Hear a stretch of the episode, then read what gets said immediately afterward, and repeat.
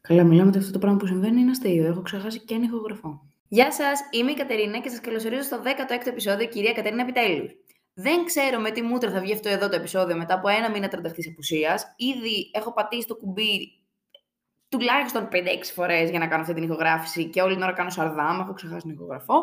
Τέλος πάντων, εδώ είμαι, επέστρεψα και θα τολμήσω να δικαιολογηθώ, λέγοντας ότι δεν είχα κάτι συγκεκριμένο να πω, καμία έμπνευση. Η επικαιρότητα μου βρει στην ψυχή, οπότε δεν ήθελα καθόλου να την πιάσω. Προβλήματα ιδιαίτερα τον τελευταίο καιρό δεν έχω. Οι φίλε μου όλες νοικοκυρεύτηκαν, οπότε γκομιλίκια δεν έχουμε ούτε αυτά να λέμε. Τέλος πάντων, το point μου είναι ότι προσπαθώ να μιλάω για θέματα που με απασχολούν και όχι να σας διαβάζω ασυμπίλιου. Επίσης, ξεδιάντροπα, θα κάνω ένα μικρό πρόμο για αυτό εδώ το podcast, γιατί τώρα πια είναι διαθέσιμο και σε Google και σε Apple Podcasts. Βέβαια, εσείς που το ακούτε αυτή τη στιγμή χεστήκατε, αλλά αν κάποιος φίλος γκόμενος γονιός δεν ε, έχει Spotify και θέλει να το ακούσει, τώρα θα μπορεί.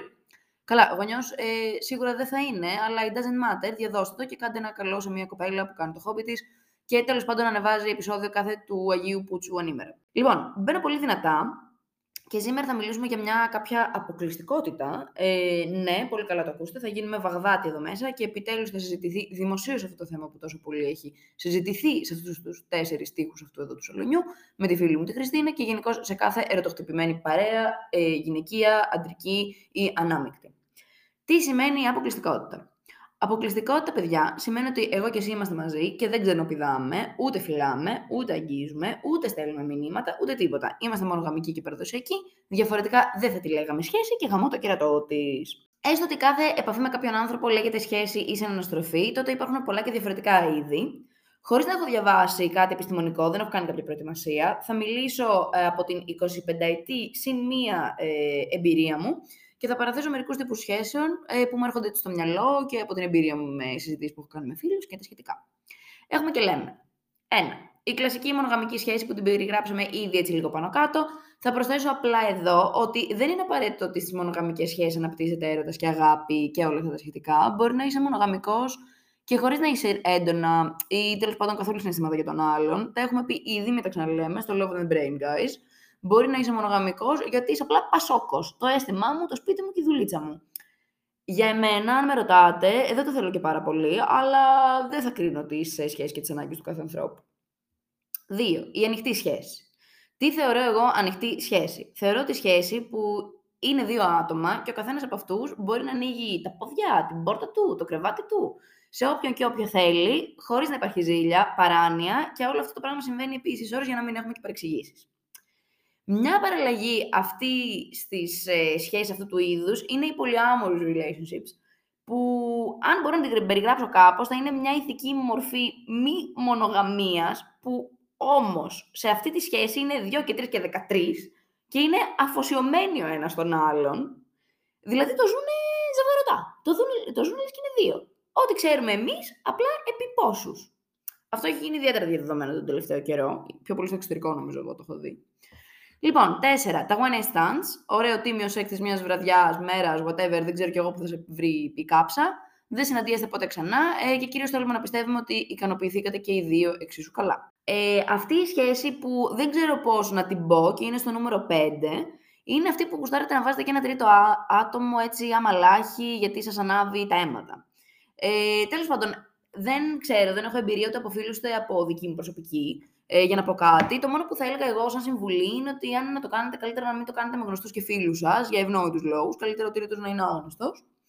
Και θα κλείσω με τις καρατόξικ σχέσεις που το κέρατο πέφτει σύννεφο και από τους δύο ή και από τον έναν δεν έχει σημασία. Το θέμα είναι ότι αυτοί οι δύο άνθρωποι λένε ότι έχουν σχέση και στην πραγματικότητα αυτό το πράγμα είναι πεζοδρόμιο.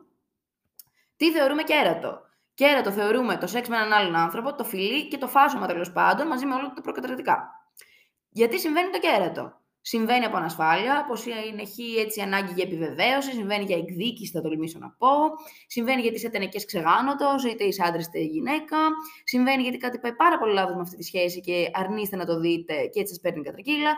Σίγουρα όμως δεν συμβαίνει κατά λάθος. Ούψ, μου τον ακούμπησες κατά λάθος. Αν ανήκεις λοιπόν στην πρώτη κατηγορία της μονογαμίας, νομίζω δεν θα μπορέσεις να το βαστίξει το κέρατο.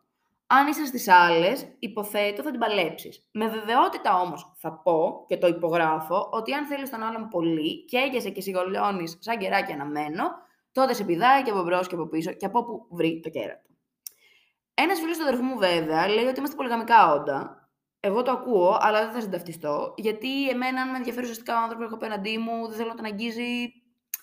Όχι γυναίκα. Γυναίκα το λέω γιατί είμαι straight. Δεν θέλω να τον αγγίζει μίγα. Θηλυκή αρσενική, δεν έχει σημασία. Ακούγεται κανείς, θα έλεγε κάπως έτσι εκτετικό. Αλλά θα σκίσουμε και τα πτυχία που ξέρουμε στο τέλος. Σε πόσα βρακιά πια να μπει ταυτόχρονα. Τέλος πάντων, η απάντηση είναι σε πολλά, το ξέρω, αλλά από μένα προσωπικά είναι όχι. Η μόνη φορά που θα το δεχτώ, για εμένα πάλι μιλάω, είναι αν είσαι ξεκάθαρος στον άλλον και ή αν αυτό είναι το think σας και το έχετε συμφωνήσει από πριν. Τέλος πάντων, δεν θα κρίνω εγώ σε καμία περίπτωση τις προτιμήσεις του καθενός, δεν με αφορά και ούτε με πειράζει. Μιλάω για τον εαυτό μου που είναι ξεκάθαρα ένας μονογαμικός. Γιατί μιλάω στο τρίτο Που είμαι ξεκάθαρος. Ε... Τα κάνω Μιλάω για τον εαυτό μου και μόνο, που, είναι ξεκα... που είμαι, είμαι ξεκάθαρα ένας μονογαμικός κατά βάση από επιλογή άνθρωπος ε, και δεν έχω κορδέψει κανέναν, εκτός από μία φορά, πριν πολλά χρόνια. Δεν μετράει, θα πρέπει να έχει περιγραφεί. Τέλος πάντων, για να το σώσω, θα πω ότι όλα είναι μες στη ζωή και αυτά συμβαίνουν. Οπότε, σε όποια κατηγορία και να ανήκεις, να την υποστηρίζεις με περηφάνεια, να είσαι ο εαυτός σου. Και αν κάνεις και κάποιο λάθος, να είσαι εκεί, να πάρεις το φταίξιμο ή να το μοιραστείς και να συνεχίσεις ένα τσικ σοφότερος στις επόμενες σχέσεις σου. Και επειδή είναι και ο μήνας του Pride, θα κλείσουμε με ένα πολύ όμορφο μήνυμα, γιατί ο έρωτας και οι ανθρώπινες σχέσεις δεν καλυπώνονται. Love is love και θα ασχοληθούμε λίγο περισσότερο με τις δικές μας ζωές και σπάψουμε να έχουμε λόγο για αυτέ των άλλων που δεν μας αφορούν. Αυτά, σας φιλώ και θα τα πούμε πολύ πολύ σύντομα.